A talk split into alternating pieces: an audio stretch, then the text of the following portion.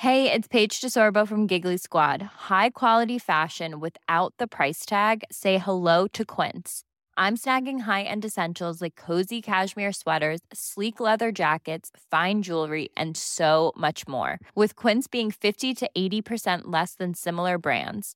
And they partner with factories that prioritize safe, ethical, and responsible manufacturing. I love that. Luxury quality within reach. Go to quince.com slash style to get free shipping and 365 day returns on your next order. Quince.com slash style. Millions of people have lost weight with personalized plans from Noom, like Evan, who can't stand salads and still lost 50 pounds. Salads, generally, for most people, are the easy button, right? For me, that wasn't an option. I never really was a salad guy. That's just not who I am. But Noom worked for me. Get your personalized plan today at Noom.com. Real Noom user compensated to provide their story. In four weeks, the typical Noom user can expect to lose one to two pounds per week. Individual results may vary.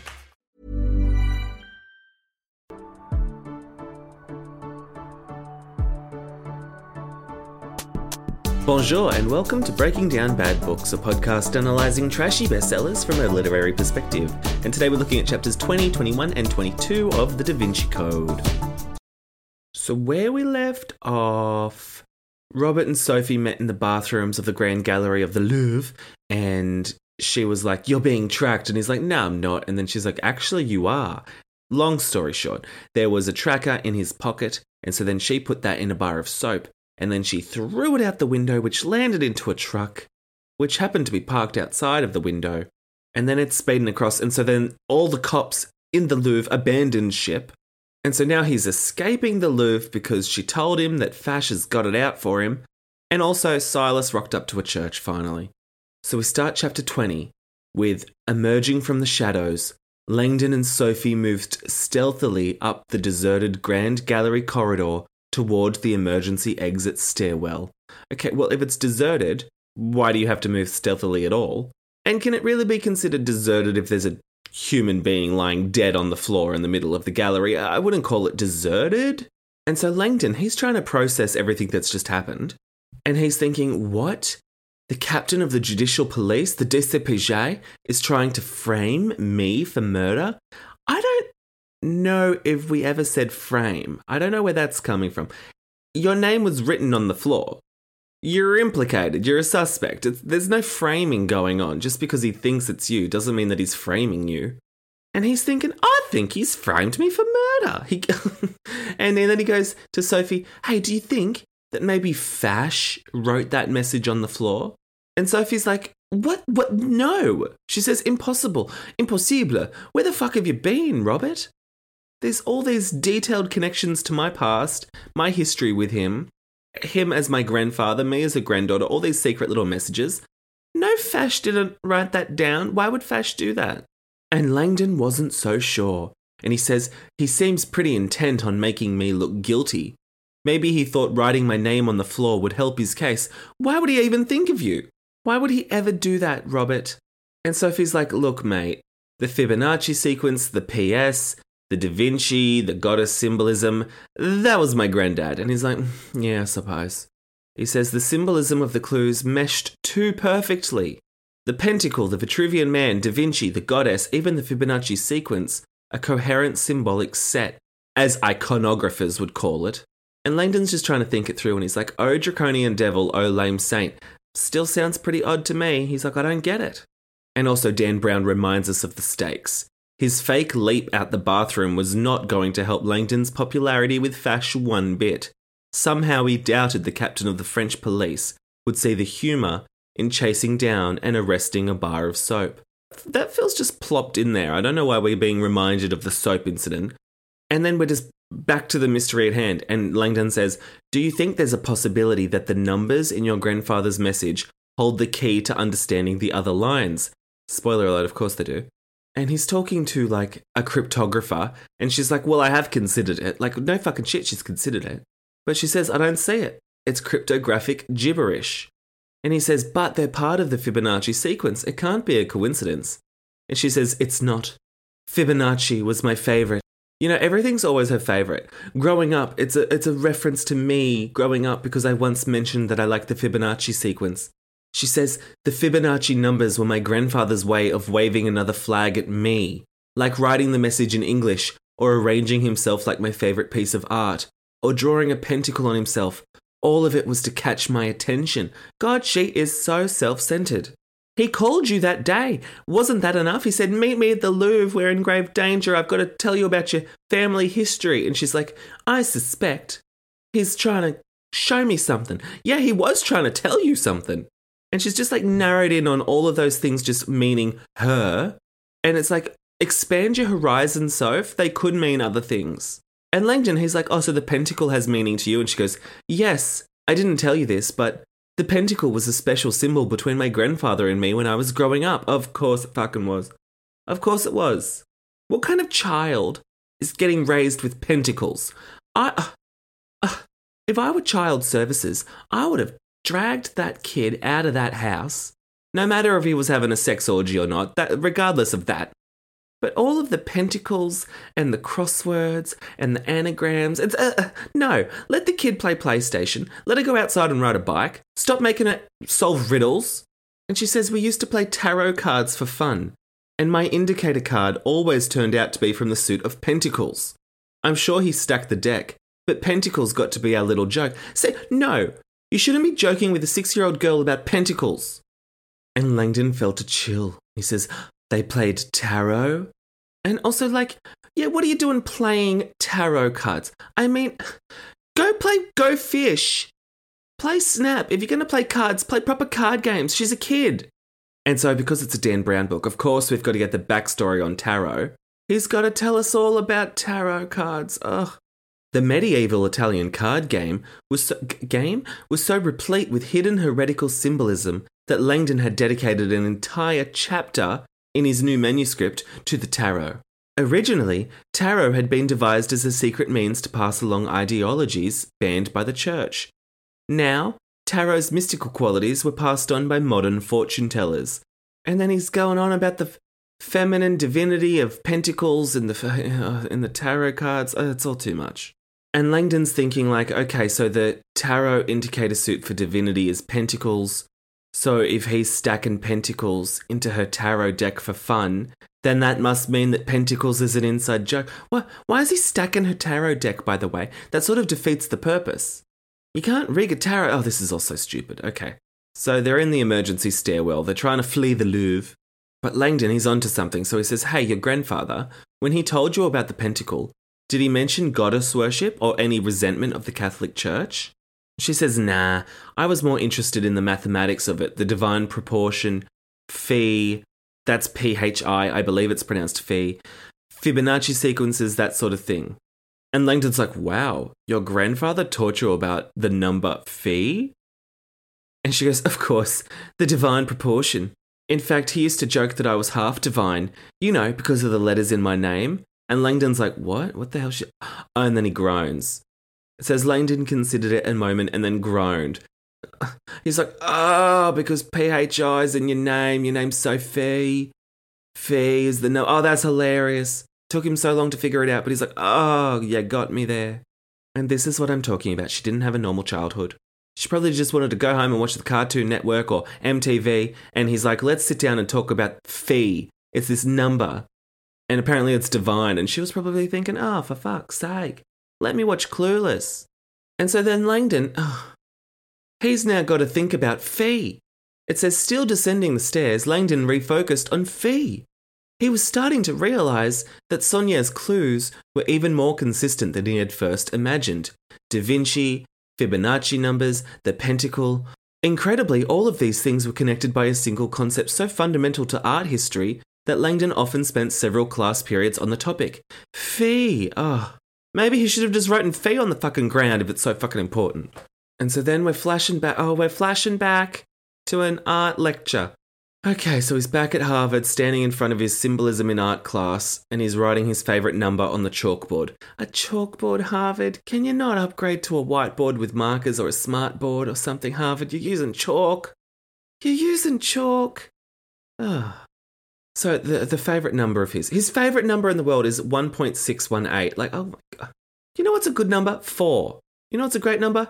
69. Like just keep it simple, Langdon. Whose favorite number is 1.618? What a tosser. And so Langdon he's like, "Hey, students, what do you reckon this number is? Can anyone tell me what this number is?" And it's like, "Uh, the answer is 1.618 tosspot." But then one long-legged math major, good to know he's long-legged, good for him. And he says that's the number fee. And then it says he pronounced it fee, F E E. That's how I pro- am I pronouncing it wrong, Robert? Like, wh- can you can you tell me how it's meant to be pronounced? Because I'm just going to keep saying fee. I think it's fee because it's not pi. It could be phi. Phi fi fo fum. Shove your favorite number up your bum. And so then Langdon says, "Everybody, meet phi." And then this long legged boy, he says, not to be confused with pi, as we mathematicians like to say, phi is one H of a lot cooler than pi. Now that's a lame joke, isn't it? And Langdon laughed, but no one else seemed to get the joke. Like, very, very generous to call it a joke. That's not funny. And so Langdon says 1.618. It's a very important number in art. Who can tell me why? And so this long legged kid, he says, because it's so pretty. And he goes, actually, you're right. he says, phi is generally considered the most beautiful number in the universe, or just generally considered. I don't know if there was like a People's Magazine hottest number in the world, but. Uh... And the laughter abruptly stopped. Because they're all like, what? He's being serious. and so then he loads up his slide projector. A slide projector. He's using chalk and he's using slide projectors. Oh. Can we get some funding for Harvard? Is Harvard on the brink of collapse or something? Like, let's get them some technology. So the number phi was derived from the Fibonacci sequence. I don't know if that's a coincidence. A progression famous, fame, remember everything's famous. Famous not only because of the sum of adjacent terms equaled the next term, but because of the quotients of adjacent terms possess the astonishing property of approaching the number 1.618. Phi! Okay, that, that means nothing to me. Whew, went right over my head. I've got a literature degree, not a maths degree. So then Langdon's going on about how the truly mind boggling aspect of phi was its role as a fundamental building block in nature. Plants, animals, and even human beings all possess dimensional properties that adhered with eerie exactitude to the ratio of phi to 1. I don't give it. Uh, and he says phi's ubiquity in nature clearly exceeds coincidence, and so the ancients assumed the number phi must have been preordained by the creator of the universe. Why, as if early scientists herald 1.618 as the divine proportion. and so then some woman in the front row, she says, uh, hold on, Pops. I'm a bio major, and I've never seen the divine proportion in nature. She's like, got you there, Robert Langdon, who's literally teaching a whole subject on the divine proportion. I'm going to correct you. I'm going to fact check you, Robert Langdon. And so Langdon's like, bring it on. And he says, Oh, really? Well, have you ever studied the relationship between females and males in a honeybee community? And she goes, Sure. Like, obviously, like, duh, I'm a bio major, so obviously I study bees. She's like, Of course I fucking have, stupid Robert Langdon. Bees were my major in high school. Like, uh. And she says, The female bees always outnumber the male bees. de doy. And he goes, Yeah, you're right about that. But did you know that if you divide the number of female bees by the number of male bees in any beehive in the world, you always get the same number? And she's like, What? And he's like, Yeah. And she goes, No way. And he goes, Way. Like, did we just stumble into like the Californian skit? Like, what, what, what am I, what am I reading? Uh, we just went all full Valley Girl. Like, where? Nowhere. Yeah, where? Do you want to go to the mall? Yeah, let's go to the mall and talk about bears. So then they're looking at some other bullshit crap in nature that apparently gets divided and it comes down to 1.618. I still think it's a coincidence. He's showing a sunflower seed growing in opposing spirals. The ratio of each rotation's diameter to the next is phi. Everyone's like, holy shit! That proves it. That proves everything. There was a sunflower seed and something about a ratio of something angles or some bullshit. I'm I'm not buying it. I know it's a real thing because I googled it trying to fact check this stupid book, but I'm still not buying it. So then they're looking at pine cones, leaves, insect segmentation, all displaying astonishing obedience to the divine proportion. And so then someone's shouting out, going, This is amazing. He's always got such an interactive class, doesn't he? Someone at the back's just saying, This is amazing, keep going. And someone else yells out and says, Yeah, but what does it have to do with art? And Langdon says, Aha, glad you asked, as if he wasn't prepared for that because the whole subject is meant to be about that. Uh, and he goes, All right, here's a picture of Leonardo da Vinci's famous male nude, The Vitruvian Man. And, and now we're getting the backstory in The Vitruvian Man. I thought we've covered it. I thought we already knew everything we needed to know about that stupid fucking sketch. Oh, but now he's telling us it's named for Marcus Vitruvius, the brilliant Roman architect who praised the divine proportion in his text De Architectura. And then he's telling us nobody understood better than Da Vinci the divine structure of the human body.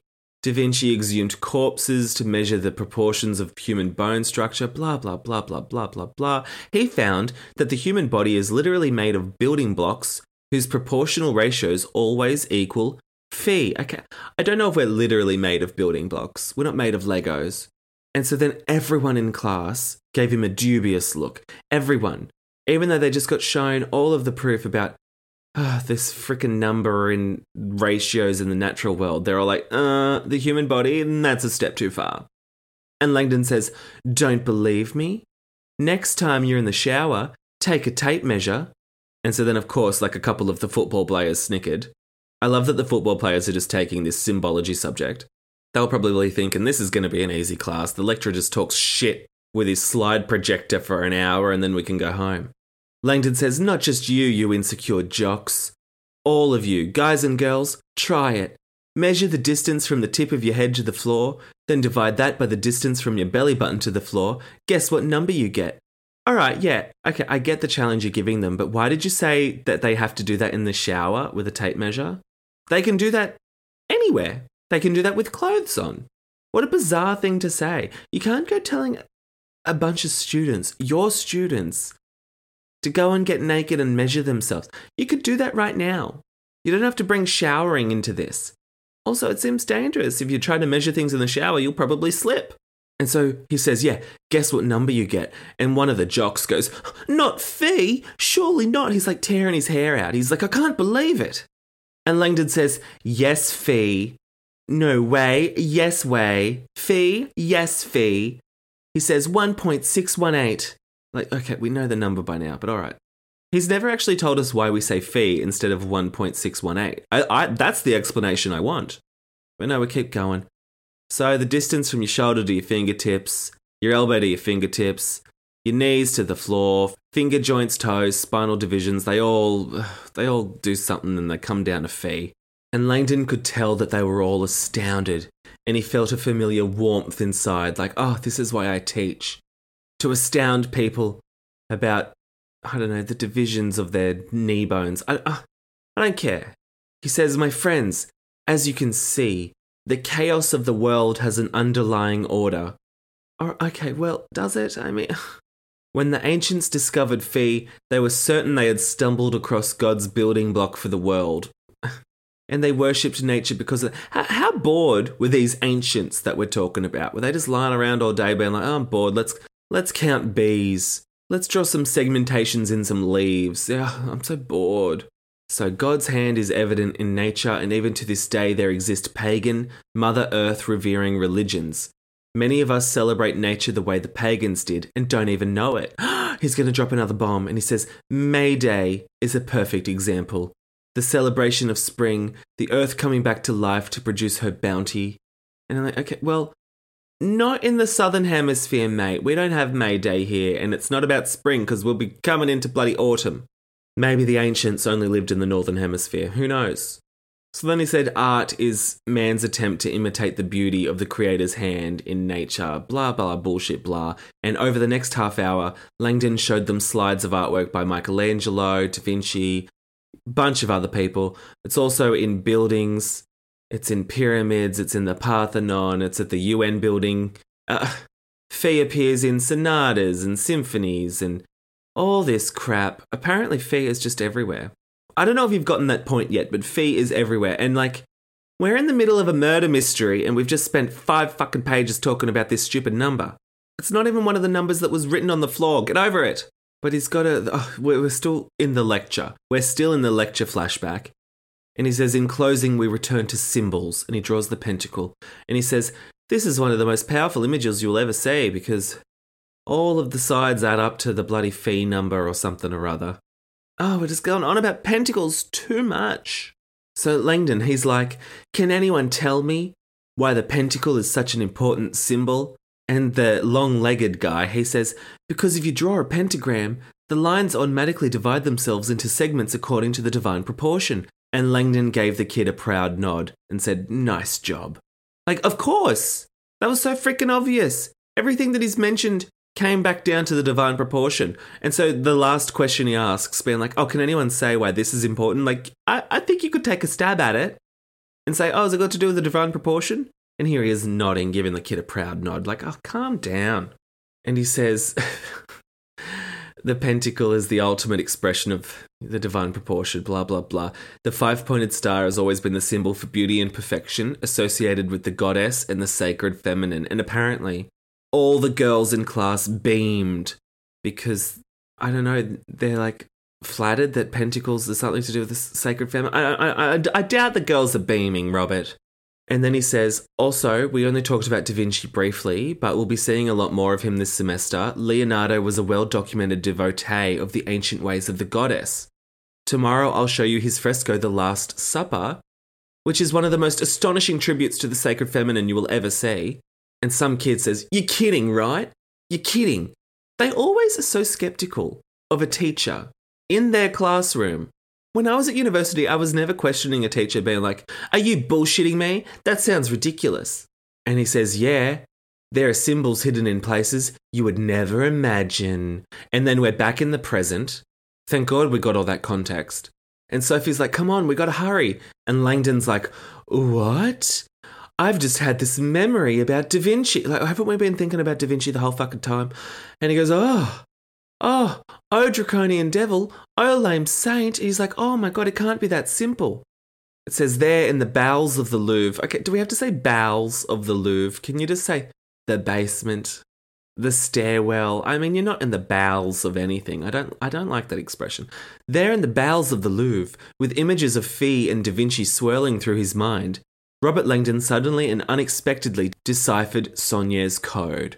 And he keeps saying, Oh, I've got it. Oh, of course. Oh, it's such a simple code. And Sophie's like, Can you fill a bitch in? And Langdon says, You said it yourself. The Fibonacci numbers only have meaning in their proper order, otherwise, they're gibberish. And so she's like, What? What are you talking? So she pulls out the printout of the numbers and she's staring at it. And he says, The scrambled Fibonacci sequence is a clue. The numbers are a hint to how to decipher the rest of the message. And he's just really over explaining what an anagram is. He could have just said, it's an anagram, and she would have figured it out because she's a cryptologist. It's like literally her job to like solve anagrams and puzzles and shit. And he's like, what you need to see is he wrote the sequence out of order to tell us to apply the same concept to the text. Oh, draconian devil, O lame saint, those lines mean nothing. They are simply letters written out of order. Yeah, just say anagrams. We, we know what an anagram is. And so then Sophie's processing it, and then she's like, oh my God, you think the message is an anagram, right? And okay, yeah, she's figured it out. But now Dan Brown needs to tell us what an anagram is, apparently. And she goes, like a word jumble from the newspaper? And Langdon's like, oh, few people realise that anagrams, despite being a trite modern amusement, had a rich history of sacred symbolism. Of course they fucking did. Of course they did. Oh, few people realised. Oh, jeez Louise. And so now he's got to go into the history of anagrams. The mystical teachings of the Kabbalah drew heavily on anagrams. French kings throughout the Renaissance were so convinced that anagrams held magic power, they appointed royal anagrammatists to help them make better decisions. Oh, the Romans referred to the study of anagrams as ars magna, which is referred to as the great art, which is coincidentally an anagram of the word anagram. And he says, Your grandfather's meaning was right in front of us all along, and he left us more than enough clues to see it. And then he pulls out a pen, just out of nowhere, miraculously, and he rearranges the letters. O draconian devil, O lame saint was a perfect anagram An anagram. Oh, an anagram. What does an anagram mean? Of Leonardo da Vinci, the Mona Lisa. And that's the end of that chapter. Far out. Oh, we went a long way for an anagram reveal, didn't we? Especially because it was obvious from 18 chapters ago. But okay. Oh, we got the anagram reveal. All right, at least we're getting somewhere. We're on to the Mona Lisa. Let's start chapter 21. Hey, I'm Ryan Reynolds. Recently, I asked Mint Mobile's legal team if big wireless companies are allowed to raise prices due to inflation. They said yes. And then when I asked if raising prices technically violates those onerous two year contracts, they said, What the f are you talking about, you insane Hollywood ass? F- So to recap, we're cutting the price of Mint Unlimited from $30 a month to just $15 a month. Give it a try at mintmobile.com slash switch. $45 upfront for three months plus taxes and fees. Promo rate for new customers for limited time. Unlimited more than 40 gigabytes per month. Slows. Full terms at mintmobile.com. Even when we're on a budget, we still deserve nice things. Quince is a place to scoop up stunning high-end goods for 50 to 80% less than similar brands. They have buttery soft cashmere sweaters starting at $50, luxurious Italian leather bags, and so much more. Plus, Quince only works with factories that use safe, ethical, and responsible manufacturing. Get the high-end goods you'll love without the high price tag with Quince. Go to quince.com slash style for free shipping and 365-day returns. On And chapter 21 starts with the line, the Mona Lisa. And I'm like, yes, finally, work, bitch. And Sophie's feeling shocked by the anagram reveal, but also a little embarrassed that she didn't figure it out herself. And I'm like, yeah, you should be. You should march into the cryptography department tomorrow morning and hand in your letter of resignation because that's freaking shameful. But she's trying to justify it. It says Sophie's expertise in complex cryptanalysis had caused her to overlook simplistic word games, and yet she knew she should have seen it. After all, she was no stranger to anagrams, especially in English. Okay, so now we've got to have a flashback for her and how she discovered anagrams, her personal history with anagrams. Jeez Louise. So when she was young, often her grandfather would use anagram games to hone her English spelling. Of course he did. Heaven forbid she play with a ball. Once, he had written the English word planets and told Sophie that an astonishing 62 other English words of varying lengths could be formed using those same letters. Yeah, anagrams. Okay. Sophie had spent three days with an English dictionary until she found them all. Okay, well, that feels like cheating. That feels like cheating to use a dictionary. And if you're using a cheating tool like an English dictionary, why is it taking you three days? Wait till Sophie finds out what Wordle is. It'll blow her mind. She will be mind blown. And Langdon says, I can't imagine how your grandfather created such an intricate anagram in the minutes before he died. And she's like, Oh, well, you know what? This is embarrassing. this is embarrassing. But actually, my grandfather was a wordplay aficionado and an art lover, and he had entertained himself as a young man by creating anagrams of famous works of art. Oh, God, that's sad though, isn't it? Like, get a girlfriend, get a boyfriend, have a wank, even. Like, oh, it's so sad. And also, if he was known to like have this habit, you'd think you would have cottoned on a bit sooner, Soph. That's kind of embarrassing. And so apparently, like, this quirk of his was so renowned, it even got him into trouble once because he had once called Picasso's masterpiece, Les Demoiselles d'Avignon, a perfect anagram of vile, meaningless doodles. And Picasso fans were not amused. And if there's one thing you want to do, it's not piss off Picasso fans. And so now she's thinking, he probably created this Mona Lisa anagram long ago, and now he's pointing us towards the Mona Lisa. She says why his final words to her reference the famous painting. Sophie had no idea, but she could think of only one possibility, a disturbing one. Being that they are not his final words and there's a secret message hidden on the Mona Lisa. And she's like, but that's crazy, right? And then she's like, wait a minute. Wait a minute. The Mona Lisa? We're in the Louvre. The Mona Lisa's around the corner. Oh my God.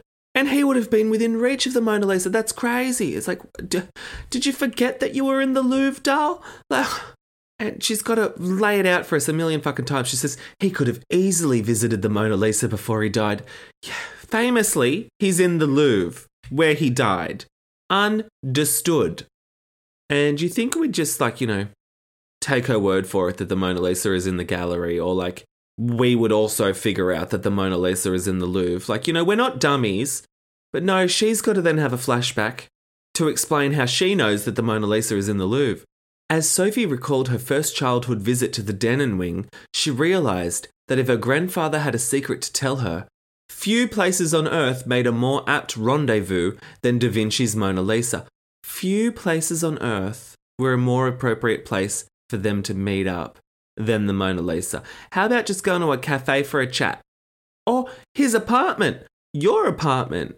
Oh, there's nowhere else on earth that we'd rather meet up than the Mona Lisa. And so, yes, we flash back to her grandfather saying, just a little bit further, we're going to go see the Mona Lisa. And she's like, oh, I'm in a museum, it's after hours. The ceiling is enormous, the f- floor is dizzying, uh, so even she's referencing the floor. So she's bored, she doesn't care about the Mona Lisa, she wants to go home. And he's like, it's up ahead, it's up ahead in the Salle des Etats room. And so then she's, as a girl, seeing the Mona Lisa. She's not that impressed. And her grandfather's like, What do you think? And she's like, It sucks. It's too small. And he goes, Well, you're small and you're beautiful. And then she says, Well, her face looks a bit, you know, foggy. And he says, Ah, oh, yes, that's a particular style of painting. It's very hard to do. Leonardo da Vinci was really good at it. Who gives a shit? Sophie doesn't give a shit. Sophie says she looks like she knows something, like when kids at school have a secret. And her grandfather's like, Haha, that's part of why she is so famous. People like to guess why she is smiling. And she goes, Do you know why she's smiling? And he goes, Maybe. Someday I'll tell you about it. Princess, life is filled with secrets. You can't learn them all at once. And she's like, Oh, just fucking tell me or I'm going home. And he's like, No, I'm not going to tell you. And so that's the end of her flashback, which I think was just there for Dan Brown to explain to us what the Mona Lisa is. Like, we can Google it, mate. If we don't know it, we'll Google it. So then Sophie's like, Robert, I'm going back upstairs. I gotta go look at the Mona Lisa. And he goes, To the Mona Lisa? Like, yes, Robert, catch up. And he's like, What about the embassy? And she's like, Yeah, oh, sorry about that. She goes, All right, well, just go downstairs, follow the exit sign. My car's in the car park. Here's the key. It's a little red smart car. Do you know how to get to the embassy? And he nods, because of course he knows how to get to the embassy. He's got a bloody map in his head. And how long's it been since they're chasing down that soap in that truck? Like, Fache, it's time to turn back, buddy. Like, they're having full on chats and flashbacks here. You're taking too long. And so Sophie says, Listen, I think my grandfather may have left me a message at the Mona Lisa. Some kind of clue as to who killed him or why I'm in danger. I have to go see. And he goes, Well, if he wanted to tell you you're in danger, wouldn't he simply write it on the floor where he died? Why, did, why this wordle? She says, Whatever he's trying to tell me, I don't think he wanted anyone else to hear it, not even the police. Clearly, her grandfather had done everything in his power to send a confidential transmission directly to her.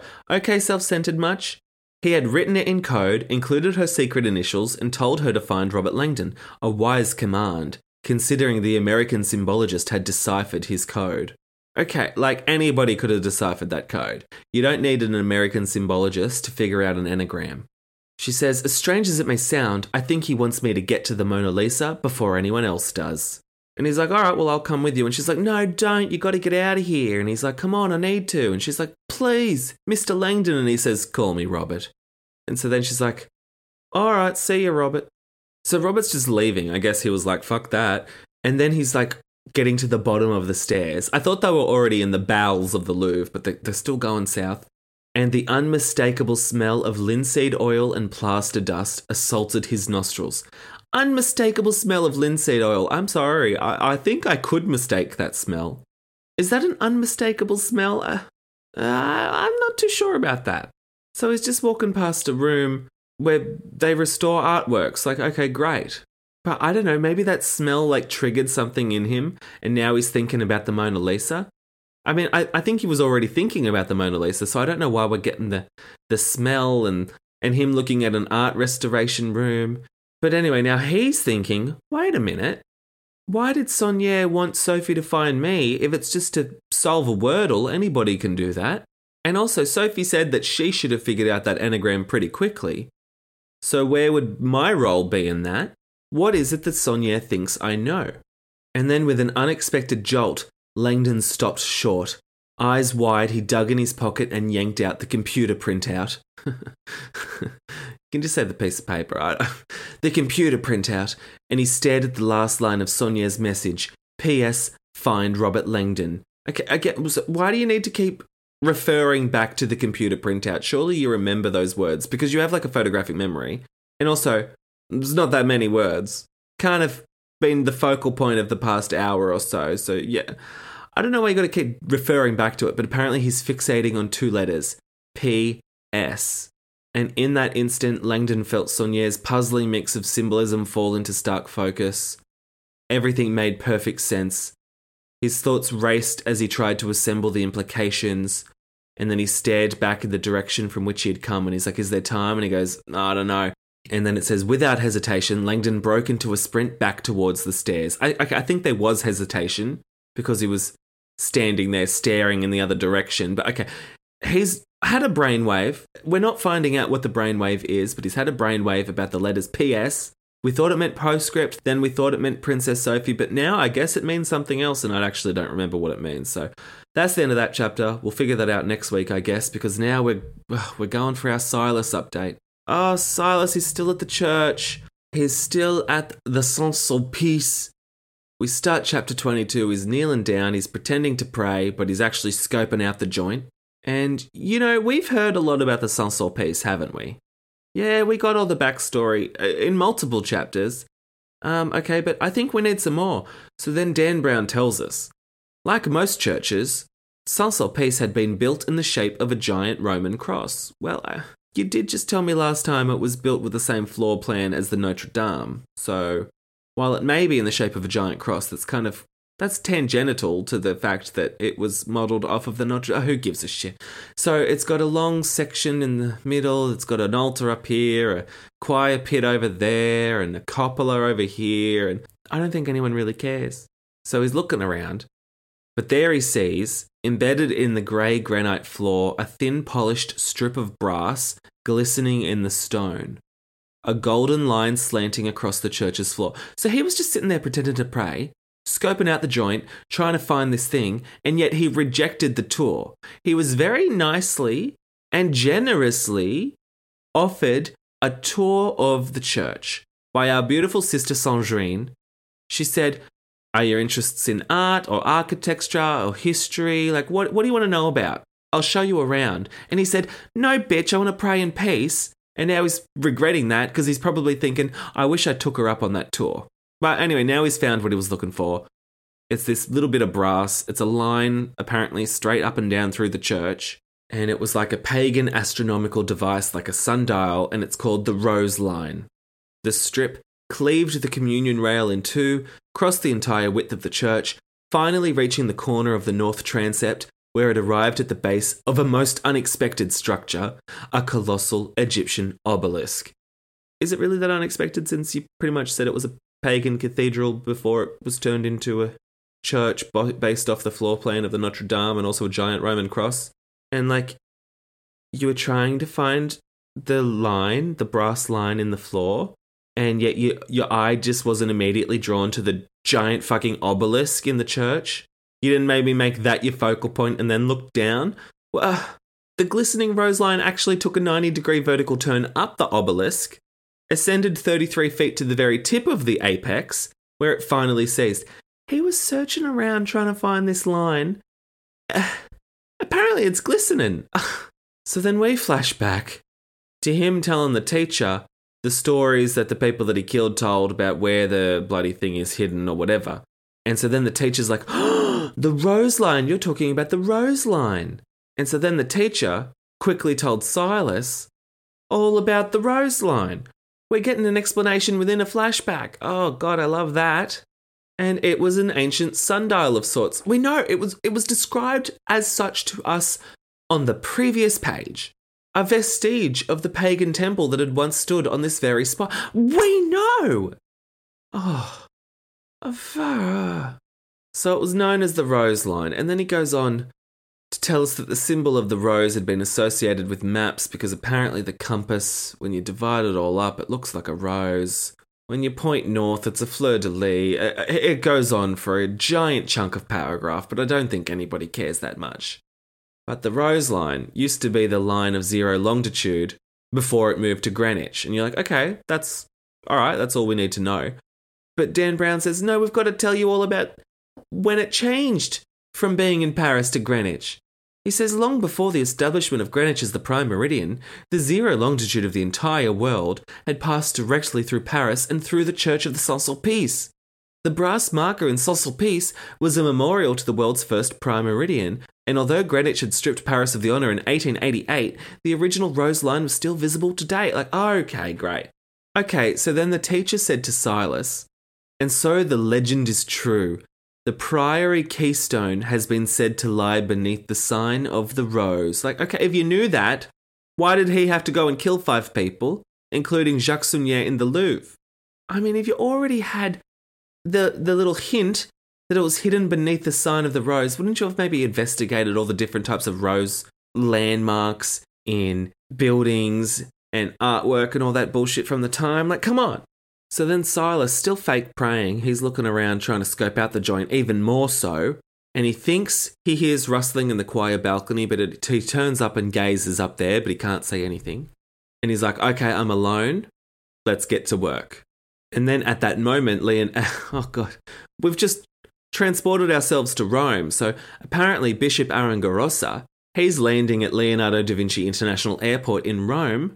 Why Rome? Not too sure. Uh, maybe just because the airport's named after Da Vinci. Anyway, Aringarosa, he's just like, here we go. He's like, I've been on the defensive for too long. Tonight, everything will change. Divine intervention. If all went as planned tonight in Paris, Aringarosa would soon be in possession of something that would make him the most powerful man in Christendom. And that's the end of the chapter. Just when you think things are moving, we come to a grinding halt with a little Silas chapter, don't we? And I would just once, just once, like to get through a chapter without a flashback or some backstory or a big wall of exposition. It's never going to happen, but I would love it. Anyway, let me know your thoughts. Did you also notice I dropped into the feed the first episode of the Maze Runner content over on Patreon? If you would like to access the rest of the episodes over there, just go to patreon.com slash breaking down bad books. You can access the new content for $3 a month. New episodes are dropped every Friday and thank you to everyone who has left a rating or a review. Anyway, all right, I'll see you guys next week. Au revoir. Send your burning thoughts, frustrations, and grievances on this latest chapter of this shitty book to breakingdownpod at gmail.com or on Twitter at podbreakingdown and Instagram at breakingdownbadbooks. You can visit www.breakingdownbadbooks.com for all the listen links, contact information, merch, and more. To support the show on Patreon and gain access to exclusive ad-free bonus episodes, visit patreon.com slash breakingdownbadbooks. Ratings and reviews on your preferred podcast platform are also a fun, free way to support the show. Breaking Down Bad Books is hosted by me, Nathan Brown, who you can follow on Instagram and Twitter at NathanBrown90. Thanks for listening and happy reading.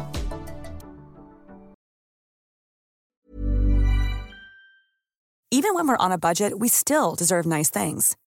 Quince is a place to scoop up stunning high-end goods for 50 to 80% less than similar brands. They have buttery soft cashmere sweaters starting at $50, luxurious Italian leather bags, and so much more. Plus, Quince only works with factories that use safe, ethical, and responsible manufacturing. Get the high-end goods you'll love without the high price tag with Quince.